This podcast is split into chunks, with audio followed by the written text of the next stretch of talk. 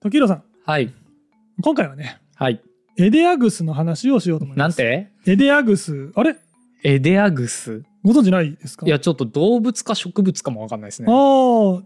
じゃあちょっと言い換えると、うん。あの、今日はあの、ペニスの話しようと思うんですけど。おお、 思い切ったね。ああわかりますあ、ああ。ダメですかこれああいや、ありだよ。あありですかね。うん、それは学術用語だ もん。あ、そうですうか。ん。あでもちょっとね、僕も心配なんですよ。これあんまりね、露骨にペペとか言っちゃうと、うんうん。あのね、バーンされたりとかしないかとか思うまあので、確かにちょっとどうだろうあのうんね音声だったら大丈夫かなと思うけどねうん。一応ね、あの僕、ゆるせ大学ラジオでは、これからそういうペニスのことをう、ん、おちょちょって呼んでいこうかなって 思います。ああまあいいん可じゃ愛でないいでしょすなんかかおちそょれちょっはて言うとね。うんうんうんあの正しく言うとさ本当にペニスってどこまでがペニスみたいな議論もあるけど、へえなんかその議論面白そうですね、まあおちょちょって言うと、うんまあ、大体オスがメスに精子を送り込むために、うんあの使ってる期間器具器官と思ってください、期間だねうんそのことをこれからおちょちょと呼びますはいはい外生器じゃダメなんですか外生器うーん、そうねあのこれを話すとあれだけ うどん正規とはとかねああそうかそうか間接的に入れたりするやつとかもいるのでとへーかあるので、まあ、ちょっと一旦まあそこの議論は一回ここで深掘りしないということで、じゃあまあいいでしょうそれで、はい、一旦おちょちょと呼ばせてくおだちさょいちょでいきましょちなみにこれちょっと本当かわかんないんですけど、うん僕が最初に言ったエデアグスってのはうエデアグス、うんはい、あの特に今では多分昆虫の、うんまあ、甲虫に当たるのかなあのいわゆるカブトムシとかのはいはといかの,、硬いやつねはい、のペ、うんじゃなくてあのおちょおちちょちょょのことをを言うんですけど特に特エにデアグスと言うらしいんですけどウへえィキペディアによるとこれは、うんなんでこんな言い方になったかというと、えーフランスの生物学者のルネ・ジャネルさんが、うんうんまあ昆虫のおちょちょの研究をした際に、うんあの女学生に泣かれたため作った造 語だと言われていまあーす。すごい、まあ、そうするウィキペディアなんでちょっと本当かわかんないですけど。へーなんかすごい悲しみもあっていいですねそのエピソード はねい、なのでなんまかあはい、ねえそういう学問でやってることとさ、うんあのーねまあそういう私的な、はい、ね、感情っていうのをこはいうごっちゃにねうん、するっていうなんかちょっとそういうアカデミックな場面での悲しいエピソードですよね。うん、そうですね。おちょちょのことをエデアグスとなんかね作ってまではい。だから今で言うとエデアグスとおちょちょはもう同格ですよね。ですよね。全然そのはい、ペ同ニじス発想をです。隠すためにはい作った言葉としてははい同じですよね。はい、はいでややちょっと概だ念ったら変えて、エデアグスでいいんじゃないかって思うけどそれはだから甲虫限定なんですそうなんですよよね。。高中下であなっちゃうので、あくまで僕はおちょちょと言いたいあはいなはいと思っています。ーわかりました。ということで今日はね、はい。テーマはまあ、うんおちょちょ。それでいくんか。はい。それでいくのか。もう今日はね、もうひたすら僕が拾ってきた、はいまあおちょちょ雑学みたいなものをあー、列挙系ですか熱狂系ですあ完全に。僕大好きなんで す大よ好き。ですか。ヨッシーの列挙系大好きなんですよ。あのもう本当熱狂系ですただの。はいはい。あのあこれをねいいねいいね。はい。気楽だ。あの話していきますので、まあ、ただ最後には一応、まあ、ちょっと問いと言いますか、あら、はい、正気に戻っちゃうの正気に戻っちょっと戻って投あーげかけた状態でちょっ残念とだな。次の回でその解説をすると思ってるんですが、まあノリの良さによってはもううん次回も狂ってるかもしれないので、あーはいはい。まあ至っていきましょうバカか。の方に振り切バってカの方ほしいに振ですり切よね。るっていうのもね、んんはい、今から台本変えるっていうのもありです から、はい、まあお嬢ちゃんのね話とかをするときはねうんまあ、よくありがちなのは大きい話大きいおちょちょの話とかはさ、はいはいはい。まあありがちかなと思ってあるんりですよがちか。ままああ、そもそもおちょちょの話あるあるをちょっとよく分かってないんそうでで、か大きい話するよねとかって言われたとしても、ちょっと僕は感知してなあい。。そうですすかうん。でもなんか例えば生物界で一番大きなうんおちょちょを持つ生き物はって言われたら、まあうん多分す当たると思います馬。ああ馬並みにとか言うか、うん言うなんかあんまりこういうことも言っ ちゃったよねあの言いますけうど、ん。あのね馬もねだでかいのよでかいですけど、でかい and ギャップがすごいんですけど、うん。あのだからなんか、牛とかと多分同じぐらいだからあへえ特別でかいってわけけじゃない気なんがすかる競走馬でなんか足が変なところについてると思ったらあー違ったみたいな。確か。にでかいんですよ、うんうあん。の大型ね哺乳類あの牛もですしあのあと有名なバクとかもねすごいへででーかいっていうか長いへえ、あ、そ象うなとんかだも。そうなんですけどまあでもまあ確かに長いですただ、うん一番でかいのはシロナガスクジラだと言われてますねあーまああ、そのそりゃそうでし体ょ格比じゃなくてあそうです、単純体に格何パーセンでトじゃなくて単純にでかいじゃん。まあ、そら、そりでゃそかうでいすよね動物はでかくなるでしょうよ。なんか僕が見たやつだと大体250センチぐらいあるとへえあもう僕らなんてより全然でかいでかいねでかい、うんうんまあでも全身がねもっとでかいから、ねそうだねまあまあそりゃそうだよね、うんであと陸上生物だとまあゾ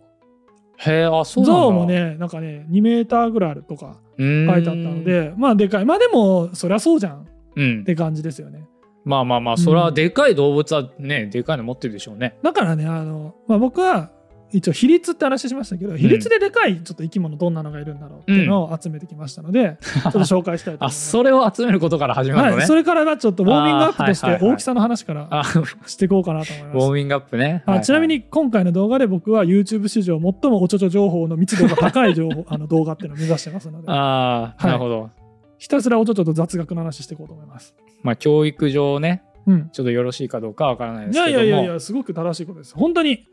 じゃはあどんどんちょっとね、はいえーそういう教育の教材でうん、使ってくださいそうですね、皆さんもコメントで俺こんなおちょちょ知ってるよっていう のをどんどん投稿しあのコメントしてください。ないよそ んなのということでね比率の話ですけども、はいはいまず紹介したいのが同郷オサムシという虫です。同郷オサムシはい、うんオサムシっていう虫がい知まっしててる知ってるあ知ってます手塚治虫のそうです。あのもともとは名前に虫ついてなかったんだけど、オサムシって名前うんんオサ虫ムシを知って、うんそう虫をつけたみたいそな、うね、そうそうそうあの手塚治虫昔から虫とかが大好きうんで、うんでまあそのね、ペンネームつけるときにオサムシにかけてうんうん虫をつけたっていう、その有名なオサムシっているんですけども、これの中にまあ同郷オサムシっていうのがいましてはい道教って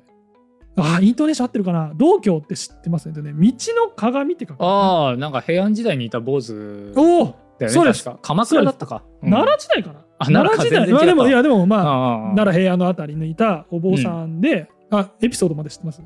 いや知らないな僕歴史あんまり得意じゃないんで、えっとうん、あの当時の高賢天皇っていう貢献ああ分かるそれはこうそれは知ってます貢献天皇あのはあの女性天皇はいはいに非常に寵愛されて、うんめっちゃ出世したというああ方はいはいはないんですけども、その出世した理由が、まあ、うん俗にですね、うん俗にあのすごい大きなおちょちょを持ってたからじゃないかって言われてるんですはよ。いはいへえですごい下世話な話ですね なんか誰がそれを残したんだろうって思いますよねうーんそうなんでなすんよかなんか道教となんか一緒の銭湯とか温泉に入ったやつ は「おいなんかあいつ最近出世したと思ったら、うん。あんなおちょちょ持ってんのかよ」みたいな感じに噂になったんですか ねなんかね僕ちょっとここわかんないですウィキペディア見てると道教の方のウィキペディア見てると、うん、まあなんかそのね後世の工作創作じゃないのとかなんかそういうのもありましたけうど、ん、なんかそんな気がするわなんうかん酒に酔ったうんなんか侍とかがうん道教ってやつがいてよみたいうな。んねねなんか急に出世したと思ったらよおちょちょでかかったんだってよわはははみたいなか感じらでね。ねそれうんうがん書物に残られて俺たちそうそうそう後世の俺たちがおこんなこと書かれてるんだってそうそうそう言ってる可能性あります可能性はある。でまあなのでこいつから来てるので名前の通りこの同郷サムシっていうのはでかいんですよ。でなんだかその大きさで名前つけられるってなんか嫌だね。うなんかん、うんもしかしたらこの同郷サムシって、うん奈良県の一部にしか住んでなくてええあそうなんだなんかそれも関係してんのかなとかちょっと思ったりはしましたけどあそれだったらなんかすごいしっくりくるっていうか、うんなんか奈良だけにこうさ、うんねなんか歴史を感じさせる、うんそれはなんかいい名前なんかこれはちょっと今の奈奈良の話は僕の想像ですけどまあ奈良だし良え奈良ごめんえ奈良に住んでるのは本当ですよ 奈良のみに住んでるのは本当ですただああそこまで考えて同郷とつけたかはあーはい話はいはいわかんないですけどで名付け主がはい奈良だし、はいってなってたかどうかわわかかんんなないいですけけどでもおちょちょがでかいっていうのは確実にそどへえこの理由からでまあどんぐらいかっていうとうんですねまあ他のオサムシと比べてもうんまあほ他の種から比べても3倍ぐらいはでかくてへえでえーサイズがですね大体3センチぐらいの体長体格あのだから全部ででしょ全部でオサムシが3センチぐらいなんですけどうんまあ1センチぐらいだから3分の3 1分の1はいでかいねでかいんですねうん僕がもしうんだったら5 6 0センチのもう持ってるぐらいのうわーでかいねでかいの持ってるんですよ邪魔そうだねいやーしもう邪魔なんですけど、うんうんまあ なんだよしょうがい邪魔なんですけどしょうがしょうがないじゃん同郷サムシとして生まれてきた以 上お前同郷サムシ同郷おサムシに憧れてる人かもしれないあーまあ、そういう憧れ余計なこと言っちゃダメですよも うせっかくおちょちょで隠してんのにいやか名前変えてもそこ意味な いからうんまあ他にもねうんあの哺乳類とかもうんテンレックっていうマダガスカルに住んでるフェンネックフテン、テンレック。テンネック。テンレック。テンレック。テンレックという生き物がい何まそれして、こいつはね、20センチぐらいの哺乳類で、うん。なんですけど、えー伸ばしてあげると、大体うん14、あなんで伸ば してあげたんだよ。 14セなンんチぐでらい。伸ばしてあげる と。なん長さ測蛇腹状状になってんのか よ。ちょっとちょっと柔らかいのかな、まあ、14センチぐらい に。テンレックの情報が全然な いから、テンレックっていそうのはもそもテンレックが何なのかが分かってないえっのとよね、ごめんなさい、僕もね、生で見たことことがないのないんですけども、うんあのぜひね、あの確かあの上野動物園とかにいるっぽいので、ちょっと写真撮ってきます。なんか、パッと見、なヒんントがか、全くないよ。針が減ったハリネズミみたいな見た目してました。なんあかあー、はいはいはい。あ、ちょ、それさ、一番最初に言ってくれ るテンレックは、なんはいか、針がない、は針ネズミあみすいたいまなせんん、もでうちょ。っとの方にしか今あああ、のもうよくない。なかった良くのですいません。なので、いで、そのテンレックのちょっと伸ばしたらまあ、14センチあって、全身20センチなんへで、ーだいたい7割ぐらい。 ?7 割だね。はい、僕だったらだいたい120センチぐらい。うわー、すごいね。それすごいの。持ってると、まうあ、ん小学生ぐらいの持ってると、そうだよねうんまあうん。な羨ましいなというところなんですけ ど邪魔でしょうがないだろでもねこれ以上のやつが自然界にはまあ当たり前ですけどいるんですよう。うんうね、ん。でねこれ意外と思われるかもしれないんですけど次は紹介するのがうん。小橋を立てガモっていうカモですかも。鳥のカモです、うん。鳥ってさあんまり持ってるイメージなくないあ、まあ確かに、鳥って、なんかそもそもなんか、うん交尾してるイメージすらないわ。うんどうやって交尾してるみたいなのも、なんかイメージしたことないな。えっとですねほとんどの鳥類は持ってないんですよ、そのいわゆるおちょちょへえ。たあそうなだんだ。体内受精はしないといけないので、うんいわゆるそのその総排泄口っていうんですけど、まあ、人間みたいにうんお尻の穴と、うん。あの正規の穴が分かれてるわけじゃないので、はい同じなんですけど、まあ、そこから出したのをこうすりつけるみたいなへえ。あ、そうなんだ。感じでなるんですけどカモはあのす水の上で水上で交尾したりするので、うーん。流れちゃったりすあーるはいはいはい。ので、おそらくカモだかは特に、うんうんこ。おちょちょが発達したんじゃない水かっ鳥ならではのそうです悩みがあったわけですね、そこていにうふは。うに言われてるので、まあ、カモとかは実はあるんですよ。へえ、あ、そうなんだ。でこいつがすごくてですね体高高さが4 0ンチぐらいのカモです、うんでおちょちょは、まあ、ほぼ同じぐらい4 2 5センチぐらいのうん。あ、超えたね。超えましたついに。へついに超えました身長え。これねあの興味ある方はぜひねあの日本語のウィキペディア多分なかったんですけどうん。英語だとねなんかアルゼンチンレイクダックとかもしくはへーレイクダックとかで多分調べていただくとすぐ出てきますああ、いいですね、はいちょっと調べてみてくだはさい。い、あのすごいですよあの長いだけじゃなくてぐるぐるとぐろ巻いててえしかもトゲ生えてるんですよギザギザええあれじゃん。あいつと一緒じゃん。なんだっけ。あの小豆ゾウムシとあずきゾウムシ。はい、小豆ゾウムシの元とぐろ巻いてて長い版ですねもっと長い版です,、ええですごいのがあってあのウィキペディアも結構面白くてあの普通ウィキペディアとか調べるとまあ例えば生き物の分かんないけどテントウムシってあると、はい。テントウムシとはこういうものであるって概要があってさ、うんうん。次に生態こうはいういこうはいはい。こうありますあります。分布こうこうこうみたいな感じじゃないですか、このレイクダックはですね概要の概要があって、うん最初に来るのがペニスっていう項目 ですおちょちょって言えよ。英 語英語で英語なんでああ英語でもしょううがないもん。おちょちょおちょちょっていうのがないかうら、ん、先にそっちが来て、次に分布とか生態が来てます。っへてぐえ。らい、あの、じゃあもう本体はそっちだね。もうそう、じゃあそんな感じの認識です。うんうんもう、こいつがこんなに有名なのうは、んそれがあるからです。へえあそうなんだなんかそれだけさなんかでかいと、うんその体格に比してね、うんなんか敵とか他のオスから狙われそうだなって気がする、 そのためのトゲなのかなえっとね、うんあのね、そのためのトゲあかはわからないですけど、まあ、うんまず大前提として、ちょっと補足すると、うん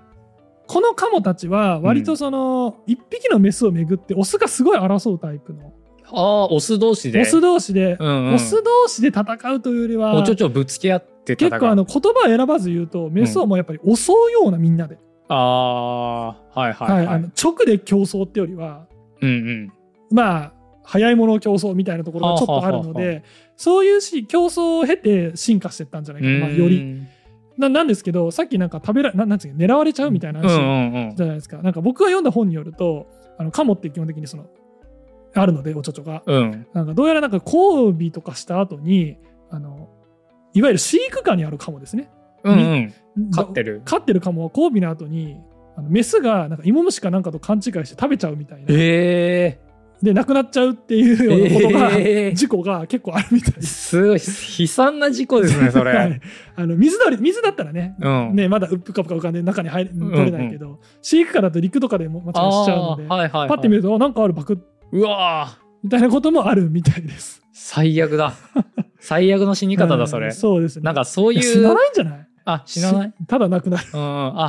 ああー、あーなくなるってそっちたかだああそうあごめん虚勢されるみたいな、虚勢されるのはいね、はいはいそうなんですよ。 ダーウィン賞とかの方かと思ったあーダーウィン賞ではないうんね死にはしないけど、はいはいあのでも本当に面白いですよ。ウィキペディアもね、あの、その説明をしてる絵とかがなんかね、マウスで描いたのかなみたいな、結構なんか適当な絵とか ね、可愛いそんなウやつウィキペディアにあるんが、はだい、あるので見てください。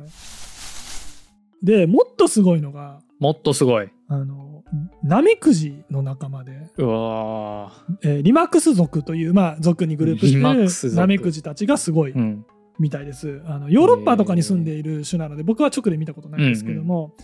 体大体こいつら体長が13センチぐらい、まあ、なかなかでかいですね。 13センチのナメクジは風呂場にいたらすごい嫌だすごい嫌ですね。うんで、こいつらもはでうすねシャワーをブワッと流しちゃうえー13センチ、体高が13センチでそれだけでもすごいんですけど、うんこいつらあの、まあ、正しくは雌雄同体なので、うんうんオスとしてのペニスという、 おちょちょというよりは、まあ、雌雄同体として送り込むか役割もあるし、取り込む役、あ、聖書ですうね。んはいは取りい込むはい役割っていう意味では、まあ、うんうん広い意味のおちょちょという意味で言いますけど、こいつらはね、あの、80センチぐらい伸びるみたいです。ええなんか絡み合って、ビヨーンってそのおちょちょ同士がつながって、うん垂れ下がったりするらしいんですけど、それが。へー80センチ。すごい。すごいねあー僕がもしこのナメクジだったら多分10メートルとか超えてるものを持って ると。へえ、はいああそ10メートル超えですう。なんでそんな長くする必要があったんだろうねこれはですね、雌雄同体そこがやっのぱ効やいてつるらのかはのあのオスメスじょ、うん状況ってのがありまして、いはい台本に入れればよかった な。あるんですよ。オスとメスの争い、前回したと思うんですね。雌うんう雄んのあの性的対立という話で、はいはいオスとメスは対立してると。でも、雌雄同体ってあのまあ確かどにっちも持ってるんですよね。争いようがないっていうかはい、うんあのですねど争いようがないっていうよりはねどっちもあるので、うんどっちも都合のいいように争うというかどっちがまあ言葉を選ばず言うと、オス役メス役うんみたいなの争いが実はありましてへあー入れればよかったですねあのおちんあーおちょちょえで うフんェンシングする生き物とかいるんですよね。ああなんでフンェンシングするの戦うのって言うと、これ雌雄同体だからじゃないかとかいう話がまあああ雌雄同体でくくると結構面白いこと分かるかもし雌れない雄です同ね体っていうのは一つのテーマになりそうですね、うんうんやっぱ僕らと違うので面白い世界がうんうんうん広まってます、ああ入れればよかったな面白いんですよ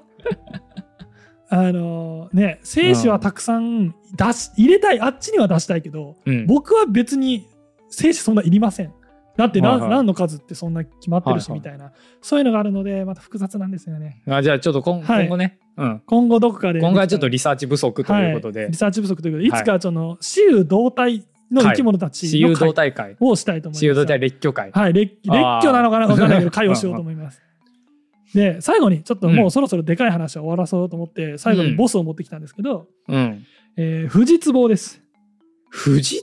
壺はい。えー、特に富士学名壺ってはい、富士壺、あの、あれだ岩肌に海岸の岩肌にくっついてるあやいつつだらよです、あいつらねで、す。あいつら、そもそも動物ですって言われてピンってきます。いやあのあれでしょなんか亀の手みたいなさああ、はいはい、感じでこう亀の手くっついうんてるから、うんなんか貝とかなんかそっち系なのかなみたいな、えっとえです富士壺って何類だあれ、甲殻類ですね。えあそうなんだ、はい、あの妖精あのい妖精っていうのはあの幼あいのはいはいとかはあのいわゆるエビとかさカニとかさ、うんうんすごいプランクトン状のさああ赤ちゃん自体過ごすと思うんですけど、フジツボとかもあんな感じです。へえあれね、まあ、ついて、うん後から固着していく、その岩とかにっていうタイプなんでへえあそうなんだあの彼らは甲殻類の動物んなんですね。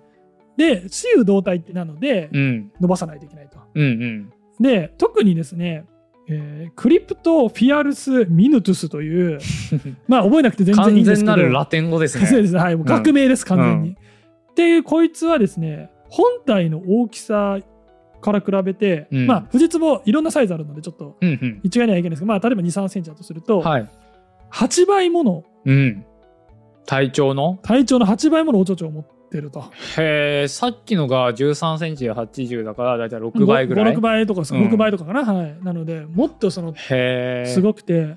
あの僕は見たことないんですけどあのそういう時期産卵とかの時期になると、それがですねフジツボから伸びてきてこう探すみたいなのがうねーんあったりしてすごい世界が、あのへえうねうねしてるのが見れたりするらしいんですけどあそれなんか動画で見たいですねそれそうですあありますねああるそれは、多分いあの僕ねサムネだけ見ました あサムネがあったので見てこいよすいません本本当に当にリサーチ不足で申し訳ないです、うんでこれでちなみにこいつの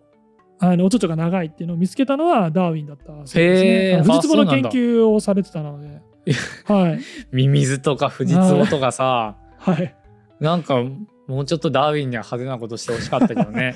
ちなみにほ、うん。これも補足ですけど、これ僕がフジツボだったら大体13メートルぐらいのものを持ってることになるので、13メートルっていうのは鎌倉の大仏の台座から含めたぐらいの大きさです 高はい。高はい。これが、はい、僕のちょっとワンポイント。ちゃんと動画を見てこ ないけど、こういうことは調べてます。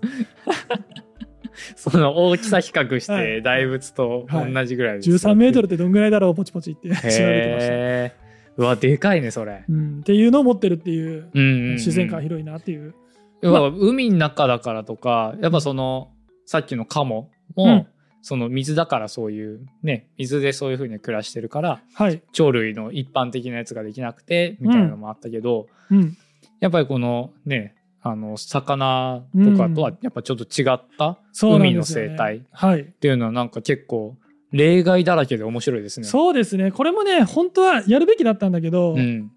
おちょちょを持つってどういうことっていうのはちゃんと説明しとけばよかあったでなもなんか壮大なテーマそうですね。まあ、ざっくり言うと当たり前かもしれないですけど、体内受精するやつらがまず持ってますうんうんうん当たり前ですけど、そうだね。体外受精するやつは持つ持必た要なないもいんでね。すよね、はい、だから魚持たないですけど、グッピーとかはうん。あの体内受精するんですよねあのへえ。子供をを産むんですよ体内であ卵体性っつって卵を中で孵化させてから出すタイプなので、ああいうやつらはヒレが変化してですね、その精子を送り込むためのおちょちょみたいなのへがえ。進化してたりヒは、レが変化すんの、はい、してるので、なんか小学校でよくグッピー飼ってますけど、はい、で僕の小学校時代小学生時代はもい飼ってた時あっあたあんそでうなんすですけねど、はいなんかそんななんかなんですか例外的な魚とは思わなかったですね。うんそうグッですピーねってグなんかッピーは結そうな構んだ。例外的ですよね卵体性というへえ卵を産むんじゃなくて、んうんうん子供を直で産むっていあうんまよく見てなかったなグッピーのこと。うん まあそうね尾びれが綺麗ぐらいしか産卵するタイミミングとか産卵、まあ、産卵っていうのかなちょっと言い方わかんないですけど、まあ、子供を産むタイミングに出会わないうんうとんそういう疑問も出ないですよね、ングうんまあそういう特徴があります海の中でも受精体内受精が必要なやつらはそういう進化をしているはいはいはいっていうことですね、で次はね、はい今大きい小さいみたいな話ばっかしてましたけどうんまあお大体大きい話でした大よ体ね大きいか、うんはい、大きい話しかしてませんけど、うんそれだけじゃないですよねおちょちょってねうんどんだけ高機能かみたいなそういう世界観もあるから高機能高機能です iPhone みたいなこと言 iPhone うみそたいんなはないカメラがついてるとかそういう話あると思うんですけど、 3つカメラがついてるとか、は何万画素とかさでしょ、そんなそんな機能うん、画面あがる大きいだけじゃないんですよと Bluetooth つなげると Bluetooth つなげかられると かあるかもしれないですよねあー光るとかかな光るとか、うんあるかもしれないですよ、んおちょちょがね。ということでね、 取りこ外せるとか取り外せればちょっと後で出てくる、ええー、マジではい、あのあそうなんだまずね、ちょっとね、ご紹介したいものは、うん音を奏で るおちょちょ、えー、セミとかスズムシみたいなもんバイブレーション機能付きおちょちょって感じですか ね。すごいねはい、あのこれね、着信音みたいな感じにそうなんです、そうね、いメロが決まってる着着信みたいな感じなんですけど変え、られないんだ変えられないんですけど、ガガンボってわかりますあ、わかりあますわわかりまわすか。った、はい。あの足が長くて飛んでるやつはでい、すよね。そうそうそうなんかでかい蚊みたいな見た目してる、うんうんうんうん。あよかったわかあのわからない方とかも見たことあるんじゃないかなまあね、かあんまり虫苦手な方は検索しない方がああーまあそっかいいかもしれない。あのアメンボ飛ぶアメンボみたいな。あーまあ確か感にじかなそうね細くてね、うん、細細くくてて。バーンってやると手足とかすぐバラバラにうなっんちゃうよそううなそうそうそ貧弱な生き物なんですけどう。なんかたまに床にガガンボの足とか落ちてるとすごいげんなりするんですよね。落ちたりしますねなんか、うわぁ嫌なもん見たっていう感じあい がやしそうます。そういうことかはい。あでこのねコスタリカにうん。住ん で見つかったガガンボの一種が、ガガンボってそんなワールドワイドだったんだ。ガガンボってガガンボっていうか、まあ、ガガンボのようなそういうユスリカとかそういう仲間って、うんうん。めちゃめちゃ種類いますからね。へえ。めちゃめちゃワールドワイドですよ。え、何コロンビアえ今回、えーとコスタリカです。コスタリカか。コスタリカはいではい見つかったガガンボの一種は、おちょちょにバイブレーション機能を持っていまして、へでえ。この何のため何のためだと思います何個前にやったっけのあれか感覚便乗の話がもしかしたら絡んでるんじゃないかっていう話があるんですけど、まあそれはちょっと次回やるので、あーはいはいはい。ちょっと一旦置いといてあははわかりました。えっ、とねここのバイブレーションが震えることでですうね、ん。あのす擦れてですね本によると中央 C 音よりやや低い音ってのがん出るんだそうです。何より低い中央 C 音わかんないでしょ中央 C C 音っていうのはね、えアルファベットの C のああ、音はいはいはいはいはい。はい、わかんないんでドレミの、ね、そうですそうですやつか、は別名か。で僕ちょっとこれわかんなかったんで、うんあのゆる音楽学ラジオはい。の浦下さんはい。にちょっと聞いてみたんですよ。うん、おちょちょが奏でるって言ってるんだけあどそっうてそう聞いたそうわけね。あのはい中央 C 音のより低い音ってどんなのかなこれうんガガンボのうんもうちょっとから聞こえるんだけどっつったら、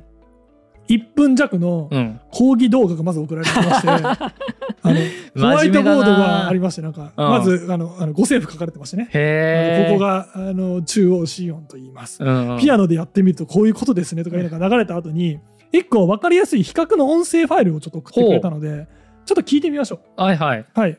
中央度ガガンポの中央度ガガンポの中央度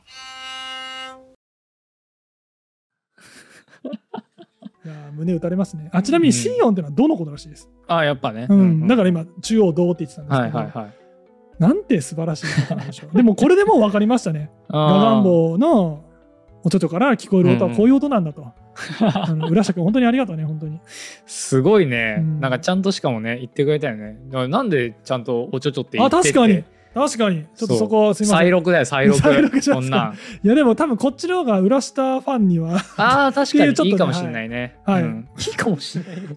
いいかもしんないねっていうコメントはよくないか良もくしなれ いかなもいしれないね。確かに。でそこはまあ売れない。まうあんちょっと、ここコミュニケーションミスですみません。あの、おちょちょという言葉に、はい、変えさせていただきますけれども、まあ、うんこういう音が出るような高機能はいはないおちょちょを持つやつらもいると。すごいねおちょちょの話でもう30分ぐらいしてますねやばいね。もう、どんどん巻いていきま す。はい、はい。次はですね、うんあの、サメ。サメサメ。えっとですね、あの普通の、あはい。うんサメの仲間たちって、おちょちょ2本持ってることが多いんですね。へえ、あなんのかね B 級映画みたいですねなんかサメ でなんか2つ持ってるっていうとなんかこう左右にサメがいるみ確たかいにね、ななんかね、サメの映画ってね、なんであんなには、ね多様性あるんだろうってい そうそうそういろんなサメが出てきますからうね、ん空を飛ぶサメでとかねえ、いるよね陸に上がるサメとかいろいろいますけうど、ん、おちょちょが2二本本ああるるサメサはメそれは現実にいるんですね。でそうなんですよでこいつらってその2本あるっていうのはなんか僕も何回か聞いたことあるんですけどうんなんか調べるとですねこのおちょちょの中に吸引脳っていううん、あの吸引は吸い引くはいはい吸引く、その吸引しかまあほぼないわうな。ん、脳ってこれどう表現したらいいんだろうなんかさうん、どれっ脳なんていうの体の一部とかのなんかあー袋袋みたていなあいそうう意味ですね。そうですね脳、うんあのまあ多分動画では漢字で出てると思ううんんですうけど、んうんあので花粉のっていうよね。あのシダ植物の裏についてるやつ。あーそうそうです袋まさにそうだ、うんそう袋ですね、まあ、まさに、に。その脳です、んで吸引脳と呼ばれる部分があってはいはい。ここで結構な量の海水を吸い込むことができるんだそうですね。あごめん。あのシダ植物の後ろにあったのは胞子のだ。胞子のごめん花粉じゃない胞か。子胞子。うん、そうごめんだ、なさそいうだごめんね。なシさいダ植物は花粉とかつかない、胞子で増えますかはいら。胞子のですね。はい。ですみません。で、これ何のためにあるんだろうっていうのは、うんあの実際はね、あの実際のその交尾の様子を捉えた動画とかが少ないので、うん。まあ想像の部分はあるんですけども、どうやらこれを使って吐き出すことで、うんその水水力的なその圧力を使って精子を送り出したりするのに使ってるんじゃないかな。へえ。でそんな船みたい な、なんかそんなメカニズムで動いてるんですかあれ。って言われてるんですけれどうも、んまだ別の説もあってああそうなんだまあ確かにサメがその2つのおちょちょを持ってるからといってどういう、うんね、ことをしてるかっていうのを見ないと分かんないですもんね、そうなんですよ詳しくねあの結構サメの交尾はねあの多いのがオスがそのメスをこう押さえつけてやるみたいな結構乱暴へなーことをやるサメっぽいさあいうちょっとメスメスが死んじゃうこともあるみたいな結構へえサメっぽい荒いんですけどなんだサメっぽいってサメっぽいな 確 かに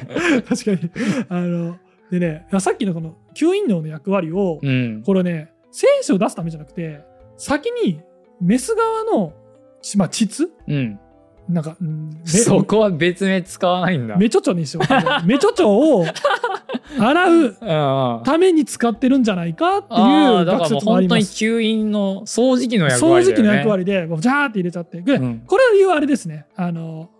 前の動画でも出したように、あの、うん。書き出すみたいなね、うんうんうん役割あるんじゃないかとか言われてるんですけど、まあ、うん別のオスのですね。はいはい。まあ、そういうハイテクなことをできてるんじゃないかっていうふうに言われてるようなおちょちょへもあります。今、後期のおちょちょの話見ましたけども、え。はい。おちょちょはね、おちょちょだけで、あの全てが完結するわけじゃないんですよね。うん。おちょちょをどう使うかっていう、はい。そういう話もあるかなと。どう使うか。どう使うか、はいですねはいはい。雲ですね。雲。雲。あの雲スパイダーですね。スパイダーですね。うんその中にいる、あの、サメの時とかさ、雲の時とかさ、ジェスチャー使う けど、音声だけの人には伝わらないから確かにね。。確かに、うん音声の人のためにわざわざ止まっているのに、ジ そうェスチャーで説明した。ジェスチャーでいこうやってやったとしても分かんないよ、そりゃ。いなすみません、ちょっと気をつけます。はい。えーね、その中でも、ティダル連続、まあ、もうこれも覚えなくていいです。はい熱帯に生息している雲うん。の中にいるやつらは、どういうこう使い方をするかというと、自己反虚勢という生態がありまして、うーでん。ですね、雲って、あの、直接何かその、なんでしょうね、おちょちょみたいなものを持って差し込むとかじゃなくて、うん。あの触手と言われる、うん。まあ、あの、顔の付近にあるですね、手でもない、触覚でもない、まあ、なんか、あいろんな使い方があるんですすけど、雲ってそこの触手っていうのを使って、えー精子を、まあ、そこで吸い取ったり、まあ、つけたりして、それをメスに入れるっていうやりへー方あ、そうなんだを。するんですね。添付するんだ。添付した り、まあ、入れ込んだり、ちゅなんか、吸い、ああの、差し出しあー、たり面白いな、雲。するんですけど、だから、手なので、両方に1本ずつあるんですよ。うん。 2本だからあるんですよね。で普通の雲はどっちにも精子を持ってて、うん。バーっていくんですけど、こいつはですね、あのーまず交尾しようと思った時に、あ、違う、正しくは交尾する前の脱皮の1個前なんですけど、はい。まあ、いずれにせよ交尾したいと思った時に、雲の巣を自分で貼るじゃないですか。春ね。貼って、そこに1個の触手触手をうん。ビジョンってはい。巻きつけます。はいはいはい。動けなくなりますよね、うんそしたらどうするかというとぐるぐる回り始めますほそしたらプツンとちぎれますね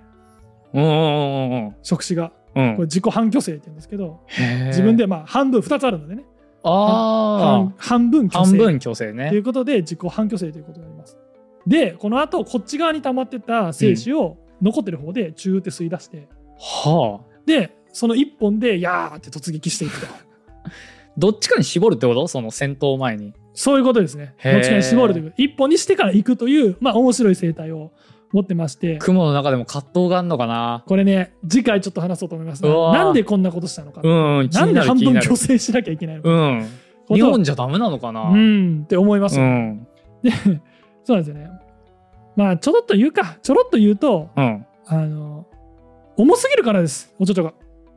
はこいつらはすごいちっちゃいんですよ、オスが。よく雲とかある,、ん、ですけど、メスがすごくでかくて、オスがあ。すあごいちっちゃありい。ますよね。ううんんうん。でも、そのでかいメスを確実に、その、ね、受精させるために、うん。精子の量割と必要ですと。うん。ってなると、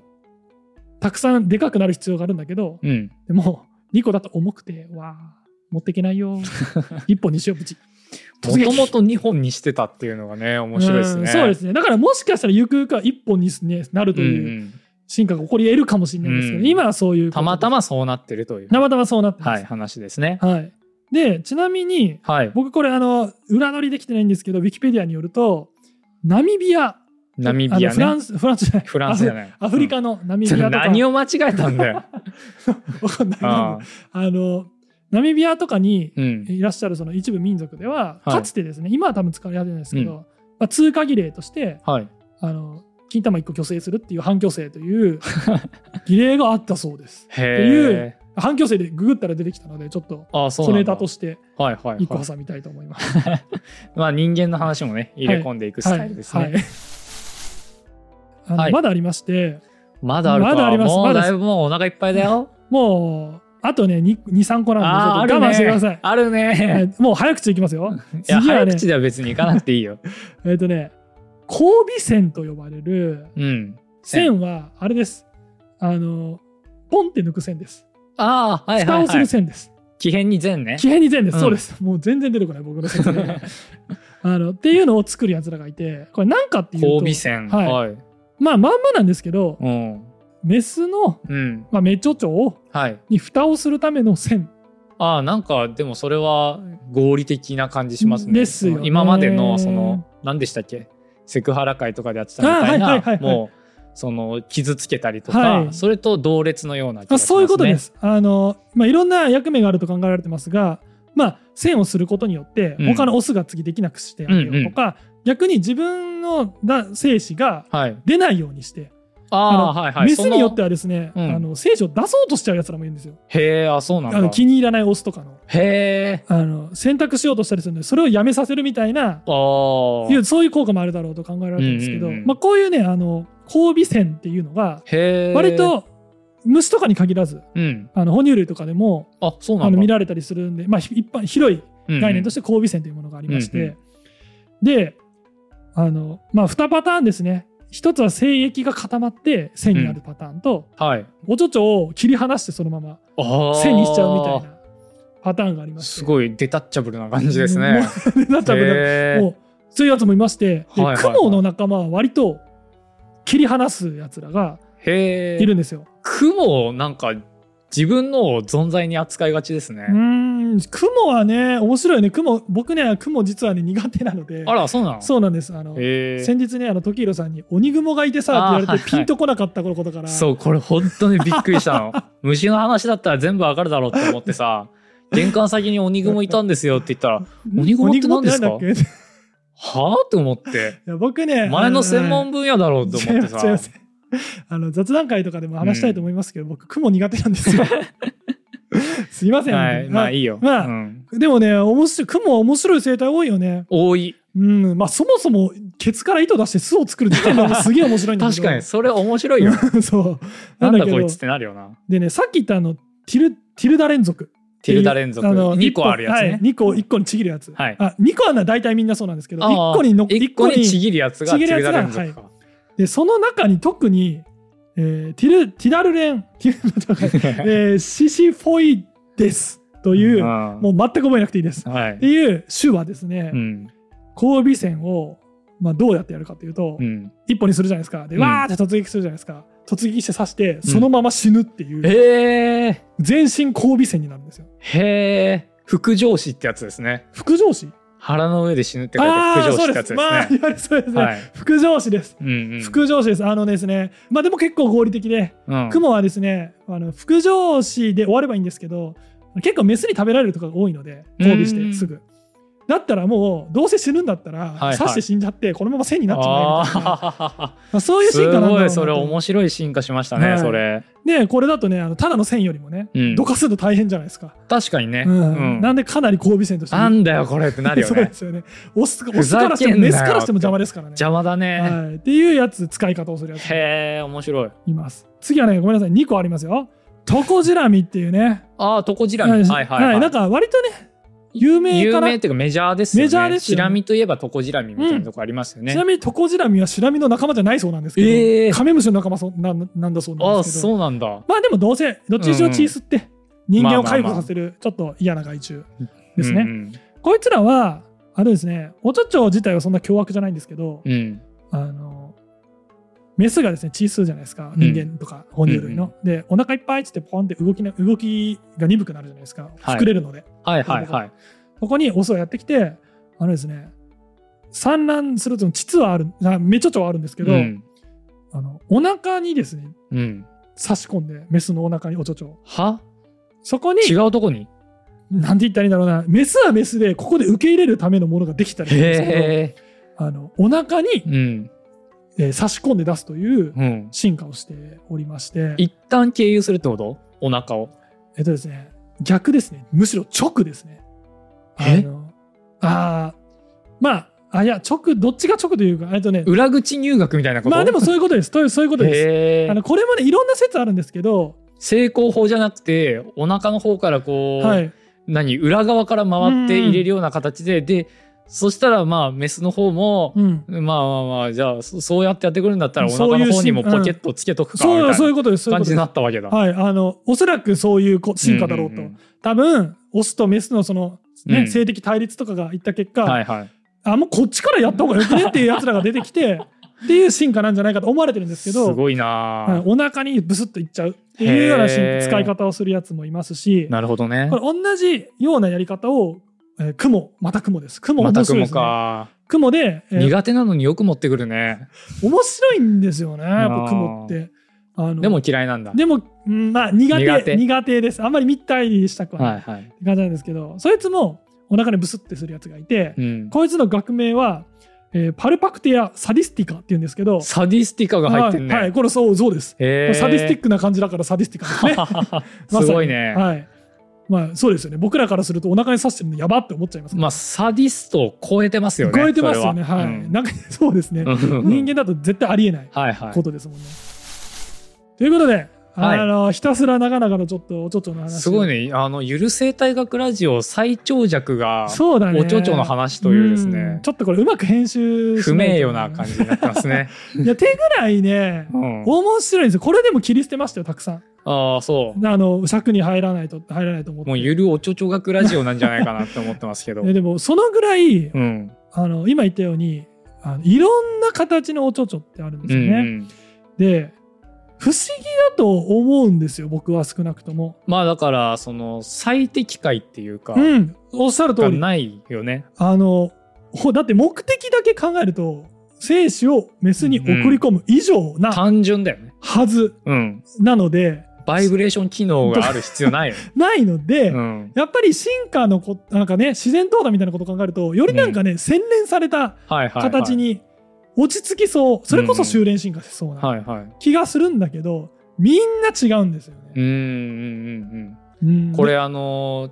ーまあ一般化というか、はい、もう似たような話で